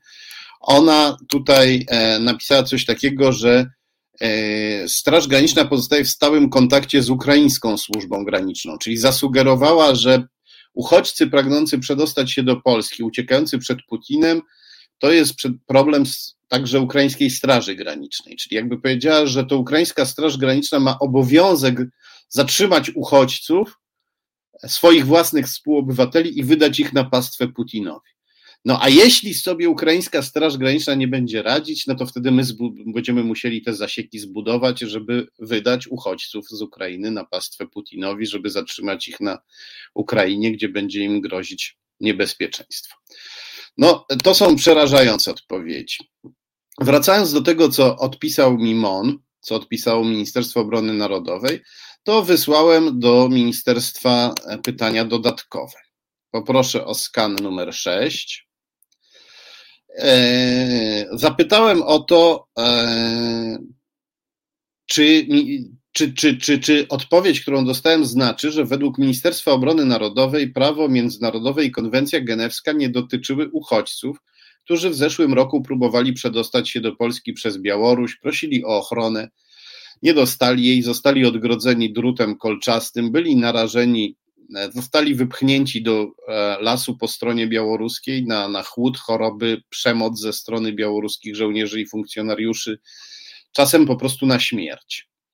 E, przypomniałem, że artykuł 33 konwencji do, dotyczącej statusu uchodźców, sporządzonej w Genewie, mówi, że żadne umawiające się państwo nie zawróci e, uchodźcy do granicy terytoriów, gdzie jego życiu lub zdrowiu zagrażałoby niebezpieczeństwo. Chyba, że ten uchodźca byłby groźny dla państwa przyjmującego. I poproszę o kolejny skan. O skan numer 7. I w związku z tym zapytałem, czy dzieci zawrócone na, przez Polskę na Białoruś, gdzie groził im chłód, choroby, brak leków, przemoc, stanowiły zagre, zagrożenie dla, dla Polski. No i zapytałem, czy niezależnie od kwestii humanitarnych, Polska nie powinna była przyjąć e, tych uchodźców, żeby sprawdzić, którzy z nich ewentualnie są e, agentami czy terrorystami, którzy mogliby nam szkodzić. No jeśli do Polski chcą się przedostać jacyś agenci czy terroryści, to nasze służby powinny e, ich zatrzymać i przesłuchać. Tych uchodźców powinniśmy przyjąć i przefiltrować, a, a jeśli byli wśród nich jacyś podejrzani ludzie, to ich przesłuchać. To jest elementarne działanie z punktu widzenia służb. Takie pytania wysłałem i otrzymałem odpowiedź następującą. Poproszę o skan numer 8. Szanowny panie redaktorze, Wojsko Polskie wspiera e, Straż Graniczną w przeciwdziałaniu e, e, rozprzestrzenianiu się nielegalnej migracji. Te dwa słowa zostały nawet podkreślone. Osoby próbujące przekroczyć polską granicę z terytorium Białorusi wjechały tam dobrowolnie i legalnie. Otwarte pozostaje pytanie, dlaczego nie podjęły takiej samej próby wjechania na terytorium Rzeczypospolitej Polskiej. No dobrze taka, taka odpowiedź. Czyli jakby problemem tych, ci ludzie zostali wyrzuceni do lasu na śmierć, na głód, e, na przemoc, ponieważ próbowali przedostać się do Polski nielegalnie. No to e, e, zadałem dalsze pytania. Poproszę o następny skan. E, przypomniałem Ministerstwu Obrony Narodowej, że e, artykuł 31 z kolei konwencji dotyczącej statusu uchodźców mówi, że e, umawiające się państwa nie będą nakładać kar za nielegalny wjazd lub pobyt uchodźców przybywających z terytorium, na, których, na którym ich życiu i wol, lub wolności zagrażało niebezpieczeństwo. Przypomniałem, że białoruscy funkcjonariusze trzymali tych ludzi na granicy, trzymali ich tam o chłodzie i głodzie, albo popychali ich w stronę naszej granicy tym e, ludziom e, ewidentnie zagrażała śmierć, skoro niektórzy z nich zmarli. Ewidentnie ich wolność była zagrożona, skoro właśnie ich wolność podeptano, skoro ich tam na tej granicy e, trzymano, trzymano przymusem. Trudno też mówić o wolności, skoro oni tam w ogóle zostali zwabieni podstępnie przez Putina i Łukaszenkę. No ale przede wszystkim zadałem pytanie kluczowe. E, to jest e, skan numer 10. Poproszę o skan numer 10. Zapytałem, czy Ministerstwo Obrony Narodowej uważa za wskazane, żeby Rzeczpospolita Polska przyjmowała tylko tych uchodźców ukraińskich uciekających przed ewentualną rosyjską inwazją, którzy stawią się na przejściu granicznym? Czy uchodźca z Ukrainy, żeby zostać przyjęty przez władze RP, będzie musiał mieć przy sobie paszport z ważną polską wizą? Wyobrażacie to sobie Państwo. Putin najeżdża na Ukrainę. E, ludzie uciekają w popłochu do najbliższego przyjaznego państwa lub państwa, które biorą za przyjazne, do Polski.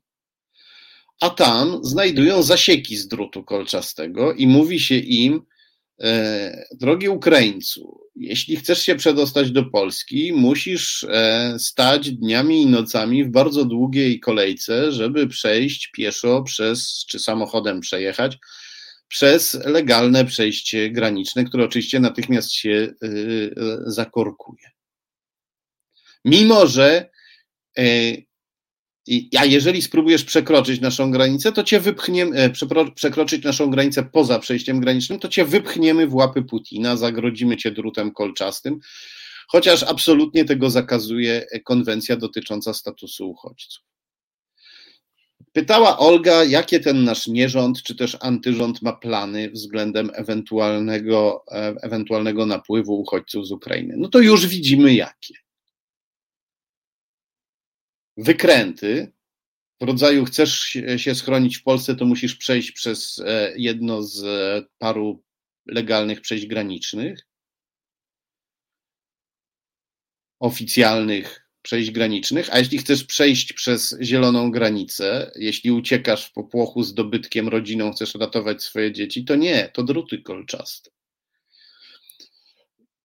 Mam nadzieję, naprawdę liczę na to, że Putin Ukrainy nie zaatakuje, bo wyobrażam sobie te potworne sceny i na granicy, i na zielonej granicy, w lasach, i na przejściach granicznych, gdzie będą się ludzie tłoczyć i bić o to, żeby dopchnąć się do, do przejścia granicznego, i ten nasz rząd odgradzający się tymi drutami kolczastymi. Mam nadzieję, że tak się nie stanie. Mam nadzieję, że Putin nie napadnie na Ukrainę, a jeśli napadnie, to ten nierząd, antyrząd, chociaż on rzadko chodzi po rozum do głowy, a właściwie po sumienie do serca, że ten nierząd, antyrząd nie pozwoli sobie na coś takiego. Ale jak widać, takie e, plany są nie tylko niewykluczone, takie plany są dopuszczane. To zostało w sumie dość jasno powiedziane w tych odpowiedziach na, na pytania, które zadałem Straży Granicznej i MON. Pozostawię Państwa na chwilę z tą refleksją. Poproszę naszą dzielną realizatorkę e, Asiator e, o chwilę muzyki, i, ale też bardzo proszę zostańcie z nami, bo będziemy za chwilę mówić o sprawach równie ważnych i równie trudnych, czyli o tym, co zrobił Duda jadąc na olimpiadę do do Chin. Znudzeni mainstreamowymi newsami? Czas na reset obywatelski, zaangażowane dziennikarstwo. Tomasz Piątek, Reset Obywatelski, Dochodzenie Prawdy. Stało się stała się rzecz bardzo zła, mimo że cały świat e, zachodni, cały świat cywilizowany w większej lub mniejszej mierze, ale stosuje bojkot dyplomatyczny, dyplomatyczno-polityczny wobec e, olimpiady organizowanej przez chiński e, reżim. Niektóre kraje nie wysyłają tam polityków, dyplomatów, niektóre kraje na olimpiadę nie wysłały nawet reprezentantów olimpijskich. Tymczasem Polska wysłała głowę państwa prezydent e, Andrzej Duda spotkał się po raz kolejny ze zbrodniczym dyktatorem Xi Jinpingiem. Poproszę o e, skan numer 11. To właśnie oni w maseczkach, w maseczkach, za które zresztą Duda Xi Jinpingowi e, dziękował, ponieważ nie wiem, czy pamiętacie ten największy samolot świata, co przyleciał z Chin z maseczkami. Witał go sam premier na lotnisku. Obrzydliwe upokorzenie. E, maseczki okazały się później wadliwe, a całą e, sprawę transport tych maseczek od strony chińskiej realizowała chińska firma związana z chińską bezpieką, z chińskimi służbami specjalnymi.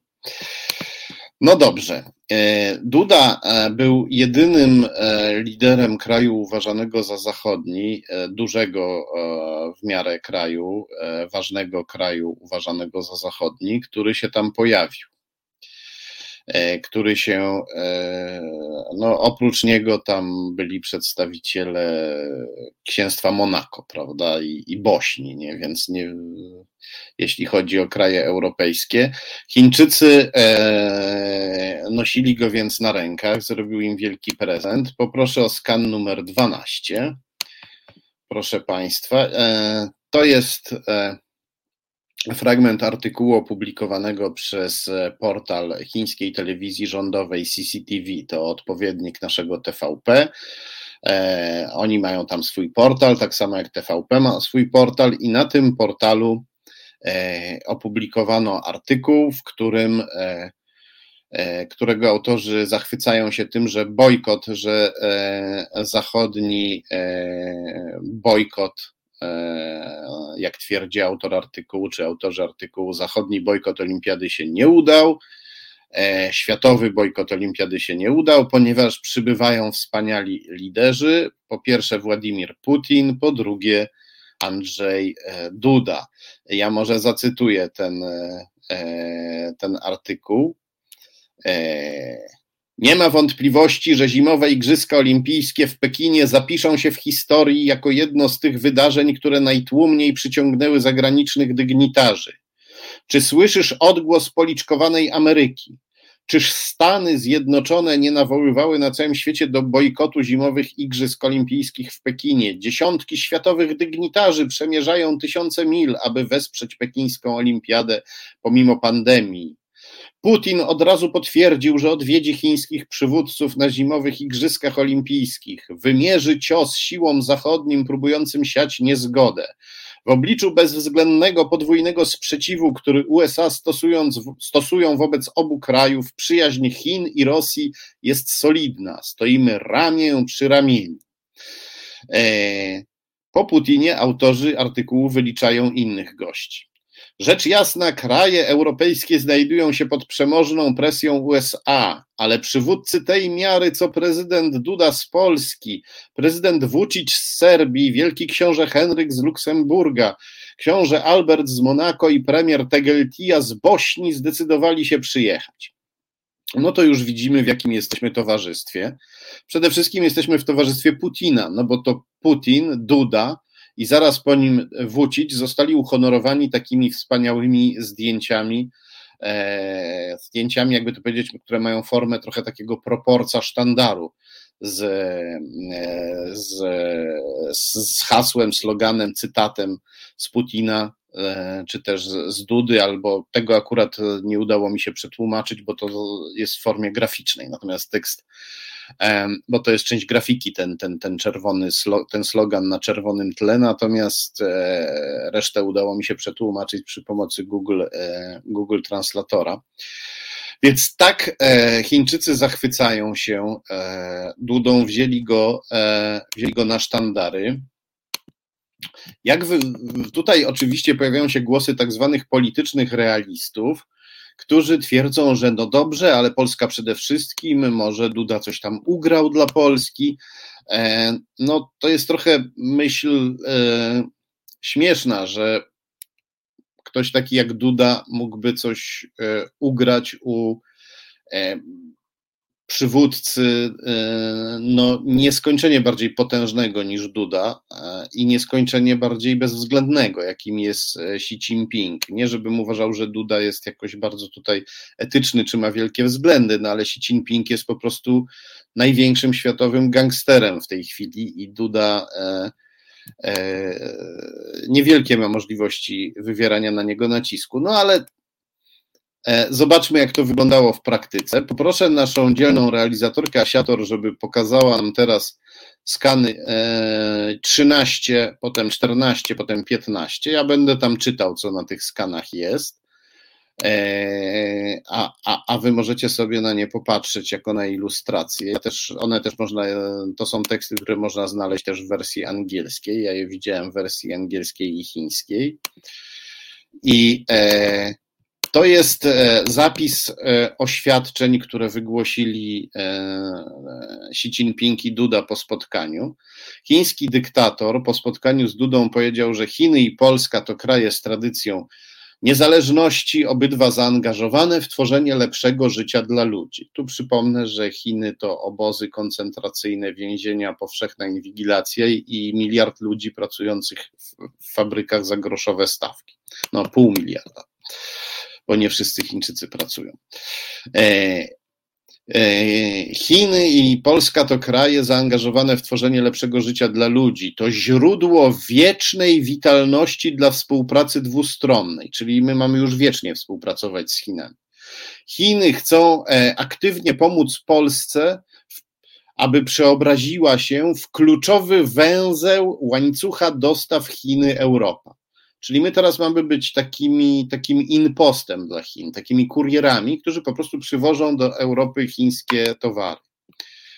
E, Duda tutaj spróbował coś powiedzieć, czy mógłby pochwalić się w Polsce, więc powiedział, że Polska przywiązuje dużą wagę do współpracy gospodarczej z Chinami i liczy na rozszerzenie dwustronnej współpracy handlowej i inwestycyjnej, aby więcej polskich produktów rolnych mogło trafić na chiński rynek tak dzielnie Duda zawalczył. Ale Xi Jinping przynajmniej oficjalnie tego tematu nie podjął, wręcz przeciwnie. Powiedział, że Chiny chcą współpracować z Polską w celu stworzenia w Polsce hurtowego rynku produktów rolnych z Chin.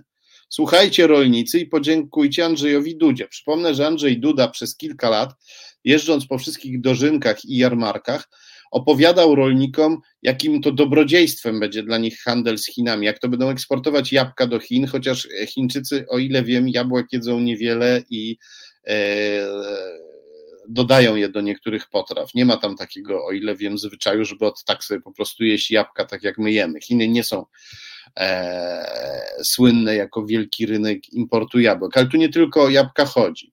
Chiny też produkują, jak wiemy, bardzo e, dużo wszystkiego, produkują dużo żywności i na handlu e, z Chinami na pewno znacznie więcej stracimy niż zarobimy. Xi Jinping tutaj to wręcz podkreślił, że tu chodzi o chińskie interesy nawet pod względem produktów rolnych. No i Dudzie, co pozostało Dudzie? Pozostało mu powiedzieć tylko tyle. Dziękujemy za wsparcie chińskich środków medycznych dla polskiej walki z pandemią. To te wadliwe maseczki od chińskiej bezpieki. Chińskie przedsiębiorstwa są mile widziane, zapraszane do inwestowania i współpracy w Polsce zamiast zachodnich partnerów, jak rozumiem. Dodał też coś bardzo dziwnego, bo powiedział, że wymiana personalna między obiema stronami, między Chinami a Polską, uczyniła Polskę bramą Chin do Europy. Czyli on tutaj, Duda się cieszy, że będziemy takim e, kurierem chińskim przywożącym e, chińskie towary, e, przewożącym chińskie towary na zachód że będziemy tak pomagać Chinom w zalewaniu Polski i reszty Europy chińskimi towarami. Zaciekawiła mnie ta wymiana personalna między y, y, Chinami a Polską. E, mówiłem już wielokrotnie o tym, na przykład, że e, ekspert uczelni chińskiej bezpieki był w Polsce, żeby szkolić polskich policjantów. To jest pytanie, w czym on może ich szkolić? W tym, jak się łamie palce, zrywa paznokcie ludziom, jak się ich torturuje, no bo chińska policja i chińska bezpieka e, takie e, praktyki śledcze, e, śledcze w cudzysłowie, e, stosują. To jest, to było, to było, to było bardzo ciekawe. Widać, widać z tego, że oprócz tego jednego akcentu, który na temat tego, że Duda nieśmiało wspomina, że chciałby też eksportować produkty rolne do Chin, to w tym komunikacie nie ma nic, co miałoby choćby pozór korzyści dla Polski. Mowa jest o tym, że my mamy na naszych grzbietach wozić chińskie towary i pomagać Chińczykom w niszczeniu gospodarki Zachodu, w zalewaniu jej e, chińskimi towarami. I wobec tego, e, no wydawałoby się, że gorzej być już nie może, ale gorzej być może, gorzej jest. Poproszę o skan numer 16. To jest e, fragment artykułu dziennika Gazety Prawnej. Czytamy tam, że polski prezydent Andrzej Duda będzie namawiał chińskiego przywódcę, by przekonał Władimira Putina do ustępstw, do ustępstw w polityce wobec Ukrainy. E, ja nie wiem, czy powinniśmy o e, Xi Jinpingu mówić przywódca, bo to ładne słowo, to jest po prostu dyktator, ale mniejsza z tym. Chodzi o to, że Andrzej Duda składa e, chińskiemu dyktatorowi hołd i robi z niego gwaranta pokoju w naszym regionie i gwaranta bezpieczeństwa dla Polski. Do tej pory opieraliśmy nasze bezpieczeństwo na partnerach z NATO, na naszym uczestnictwie w NATO, na wspólnocie Zachodu. Teraz nagle Ekspansywne, agresywne, totalitarne i bezwzględne mocarstwo zarządzane przez supergangstera, e, jakim jest Xi Jinping, ma przejąć tę rolę, ma być naszym gwarantem bezpieczeństwa, ma być naszym ochroniarzem, patronem, protektorem. E, Duda zwraca się do jednego bandyty, Xi Jinpinga, z prośbą, żeby ten e, powstrzymał swojego zaprzyjaźnionego bandytę Putina, aby nam tutaj Putin w, w regionie nie zagraża. Czyli my się po prostu oddajemy pod protekcję e, ojca chrzestnego, bossa mafii. Sprowadzając rzecz do mikro, mikroskali, tak to wygląda. No taki boss wielki ma zazwyczaj drugiego mniejszego bossa rozrabiakę, który rozrabia i napędza innym stracha, a wtedy wszyscy biegną do tego drugiego większego bossa i proszą o wielki ojcze chrzestny, powstrzymaj swojego kolegę. No tak to działa i, i, i Duda się w to w tym momencie wpisał, zdradzając naszych sojuszników z NATO, z którymi, e, z którymi przecież jesteśmy w sojuszu i e, z którymi się umówiliśmy, że opieramy nawzajem na naszej wzajemnej współpracy i na naszych wzajemnych wartościach nasze bezpieczeństwo. Na tym opieramy. Nasze bezpieczeństwo. No, e, Duda nie chce na tym go opierać. Duda się zwraca do kogoś, kto wyznaje zupełnie inne wartości, jeśli w ogóle wyznaje jakieś wartości. Do człowieka, który jest okrutnym tyranem, odpowiada za morderstwa i okrucieństwa e, w obozach koncentracyjnych, za wyzysk miliarda Chińczyków. I co na to nasi zachodni sojusznicy? Przypomnę tutaj, poproszę o skan numer 17 tweet, który ambasada e, amerykańska w Polsce opublikowała. E, tweet, który wzbudził wielkie poruszenie. E, senator Marek Borowski nawet napisał w odpowiedzi na tego tweeta, co wy za bzdury piszecie, czy ambasador wie, co wy wypisujecie na Twitterze, mniej więcej tak napisał. No bo w tym tweetie czytamy, Demokratyczne wartości są spoiwem amerykańsko-polskiego sojuszu. Stany Zjednoczone wyrażają uznanie dla pana prezydenta Andrzeja Dudy za aktywne przywództwo i zaangażowanie na rzecz rządów prawa, wspólnych wartości oraz relacji Polski w Unii Europejskiej. No jak wiemy, Duda e, e z niewielkimi, z nielicznymi wyjątkami pomagał PiS gwałcić prawo. E, i pomagał psuć relacje Polski w Unii Europejskiej. O wspólnych wartościach, no jak widać, wspólne wartości łączą Dudę raczej z bandytą, z dyktatorem Xi Jinpingiem e, i jego sojusznikiem Putinem, a nie ze Stanami Zjednoczonymi, nie ze wspólnotą Zachodu. Więc e, po co jest ten tweet? W mojej ocenie ten tweet to jest próba utrudnienia, czy wręcz strollowania, jak to się teraz mówi, tej wizyty w Chinach Andrzejowi Dudzie. Próba zasiania takiego e, niepokoju w Chińczykach, czy ten Duda e, jest faktycznie naszym chińskim człowiekiem, skoro Amerykanie go chwalą. No ale jeśli tak Amerykanie zrobili, to byłby to chwyt raczej rozpaczliwy i pokazywałby, że Amerykanie dopiero odkrywają, co się w Polsce dzieje. Odkrywają to, E, że Polska e, przeszła na stronę wschodnią, to ich zaskoczyło i jeszcze nie bardzo wiedzą, co z tym robić. E, mm, nie sądzę, żeby Chińczycy się dali na to nabrać. Z prostej przyczyny. Chińczycy od bardzo dawna dobrze wiedzą, kim jest Andrzej Duda. Znają nie tylko Dudę, ale znają też cały polityczno-biznesowy klan, którego częścią jest Duda. Klan Dudów, pisowski klan Dudów, działający w Krakowie i w Opolu, w którym główne role odgrywają e, ojciec e, Andrzeja Dudy, Jan Duda, stryj e, Andrzeja Dudy, Antoni Duda i stryjenka, ciotka Krystyna Duda. To wszystko są politycy PiS. Chińczycy wiedzą, kim jest Andrzej Duda co najmniej od 2008 roku, ponieważ w 2008 roku Andrzej Duda odwiedził, e, był, e, był obecny na otwarciu Instytutu Konfucjusza w Opolu. To był, jeśli dobrze pamiętam, drugi z Instytutów Konfucjusza, które otwarto w Polsce. Potem się ich pojawiło niestety e, więcej. Czym są Instytuty Konfucjusza, za chwilę powiem, ale najpierw poproszę o zdjęcie. To jest właśnie zdjęcie z otwarcia Instytutu Konfucjusza w Opolu.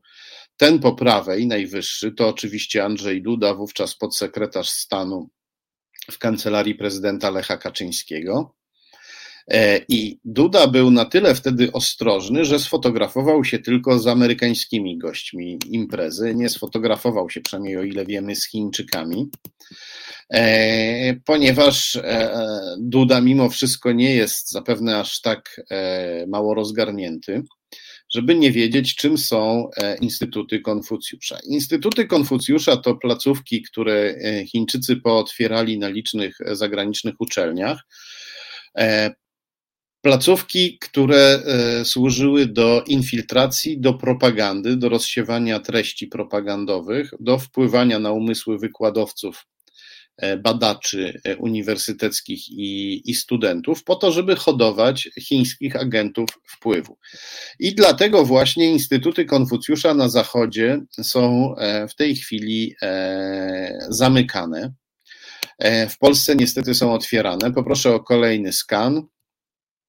Skan numer 19 to jest takie wyliczenie instytutów Konfucjusza, które władze krajów zachodnich pozamykały w ostatnich latach. Mamy tu e, kilka instytutów z Kanady, e, ponad 20 instytutów z Ameryki, mamy cztery instytuty zamknięte we Francji, trzy w Szwecji, dwa w Niemczech, w Danii, w Holandii.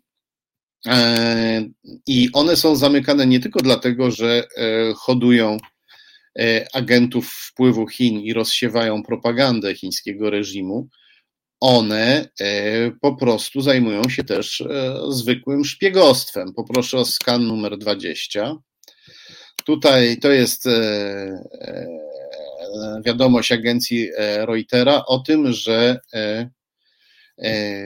szef Instytutu Konfucjusza w Brukseli, pan Xining Sung, E, e, został wydalony z tego kraju w związku z podejrzeniem o szpiegostwo, po prostu zwykłe szpiegostwo. Ale czy tylko ta jedna wizyta łączy Andrzeja Dudę i jego polityczno-biznesowy klan z Chinami, z instytutami Konfucjusza? No nie tylko. Poproszę o kolejny skan, skan numer 21. To jest e, E, fragment e, gazety uniwersyteckiej e, wydawanej na Politechnice Opolskiej. Politechnika Opolska to jest uczelnia, która odgrywa bardzo dużą rolę w życiu, w życiu tego miasta. I tak się składa, że za promocję tej uczelni i, i za jej gazetę odpowiadała Krystyna Duda, polityczka PiS, ciotka Andrzeja Dudy. I ona opublikowała w tej gazecie E, publikowała liczne prochińskie artykuły i opublikowała na przykład e, artykuł przedstawiający Konfucjusza, chińskiego mędrca Konfucjusza, który jest patronem Instytutów Konfucjusza. Zrobiła to e, przy okazji otwarcia Instytutu Konfucjusza w Opolu i w tym artykule no, wykazywała czołobitność wobec chińskiej kultury, taką no, dosyć szokującą. Tutaj E, jeden e, zacytuję, zacytuję smakowity fragment. Kiedy nad terenami dzisiejszej Polski szumiały ciemne knieje, jeszcze tysiąc lat z okładem przed pierwszymi Słowianami, którzy mogliby się klnąć na Peruna, E, czyli na takie prasłowiańskie, pogańskie bóstwo. W egzotycznym państwie na Dalekim Wschodzie już tworzyły się zręby systemu religijno-etycznego praktykowanego po dziś dzień jako konfucjanizm. No, można tutaj powiedzieć, E, co w tym, e, co w tym złego? To prawda, że chińska kultura jest bardzo stara i wyprzedza zachodnią, nie mówiąc już o polskiej. No tak, e, ale jeżeli się ten fakt cytuje po to, żeby reklamować chińską placówkę wywiadowczą, E, jeśli chce się wykorzystać wielkość chińskiej kultury po to, żebyśmy kłaniając się chińskiej kulturze równocześnie kłaniali się chińskiemu wywiadowi, to mamy do czynienia z bardzo brzydkim chwytem. Tym bardziej, że nie tylko Konfucjuszowi kłaniała się Krystyna Duda, ciotka Andrzeja Dudy. Poproszę o skan numer 22. To jest fragment kolejnego artykułu z gazety Krystyny Dudy. Czytamy tutaj o tym, e, o gościach, którzy przyjeżdżają do Politechniki Opolskiej i że e, e, będzie także, że przyjedzie na Politechnikę Opolską także przedstawiciel Politechniki Pekińskiej, gość najbardziej oczekiwany, rektor Kuo Kwangsheng. I tu można znowu spytać, tak, co w tym złego. Politechnika Pekińska jest e, ogromną uczelnią. Dla małej Politechniki Opolskiej kontakty z nią na pewno są prestiżowe, co zresztą Chińczycy świetnie wykorzystują, wygrywają. No nic dziwnego, że pani Krystyna się tak ukłoniła rektorowi Kuo Kwangshengowi. Poproszę o jego e, zdjęcie, o kolejny skan, numer 23, to jest zdjęcie Kłopłanszenga, ponieważ jakby hołd nie ograniczył się do słów, opublikowano także jego zdjęcie w gazecie Krystyny Dudy. No ale tak się składa, że Kuo Sheng nie jest jakimś orłem chińskiej nauki, któremu należałoby się kłaniać ze względu na jego głęboką wiedzę. Kuo Sheng jest chińskim aparatczykiem, którego oddelegowano żeby e, pacyfikował nastroje na Politechnice Pekińskiej, no bo jak wiadomo, naukowcy, również chińscy, to ludzie myślący, więc trzeba im się bardzo bacznie przyglądać, aby przypadkiem nie pomyśleli czegoś nieprawomyślnego. E, w opracowaniach dotyczący chińskiej polityki, tu poproszę o skan numer 24, czytamy, czytamy, że Kuo Kuan-sheng to człowiek e, bardzo potężnego chińskiego dygnitarza, który nazywa się Chen Xi, jest prawą ręką dyktatora Xi Jinpinga, z którym spotyka się Duda. Chen Xi e, zasiadał między innymi we władzach Centralnej Komisji Kontroli Dyscyplinarnej. Co to jest Centralna Komisja Kontroli Dyscyplinarnej? To jest służba, której Chińczycy boją się najbardziej, bardziej niż swojej policji, bezpieki, wywiadu, ponieważ jest to specjalna partyjna bezpieka, która ma prawo bez wyroku sądu, bez stosowania żadnych procedur, każdego, nawet członka partii, E, zamknąć e, na nieokreślony czas w nielegalnym więzieniu, nielegalnym nawet z punktu widzenia oficjalnego chińskiego, e, chińskiego, chińskiego prawa. Więc pan Kuo Kuan-sheng, który odwiedzał ciotkę Andrzeja Dudy i jej Politechnikę, to nie jest orzeł chińskiej nauki, tylko to jest człowiek e, związany z chińską partyjną bezpieką, człowiek, który odpowiadał za politykę kadrową e, chińskiej partii w Pekinie, w całej tej wielkiej metropolii. Człowiek bardzo e, ważny, ale na pewno ze światem akademickim związany luźno.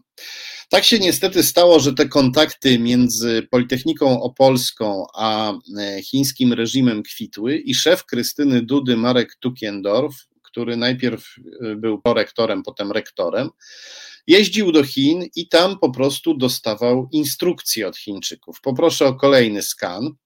To jest, e, to jest skan dokumentu opublikowanego przez chińską agencję Hanpan, która nadzoruje Instytuty Konfucjusza i e, prowadzi całą tę akcję infiltracji i hodowli agentów wpływu na Zachodzie.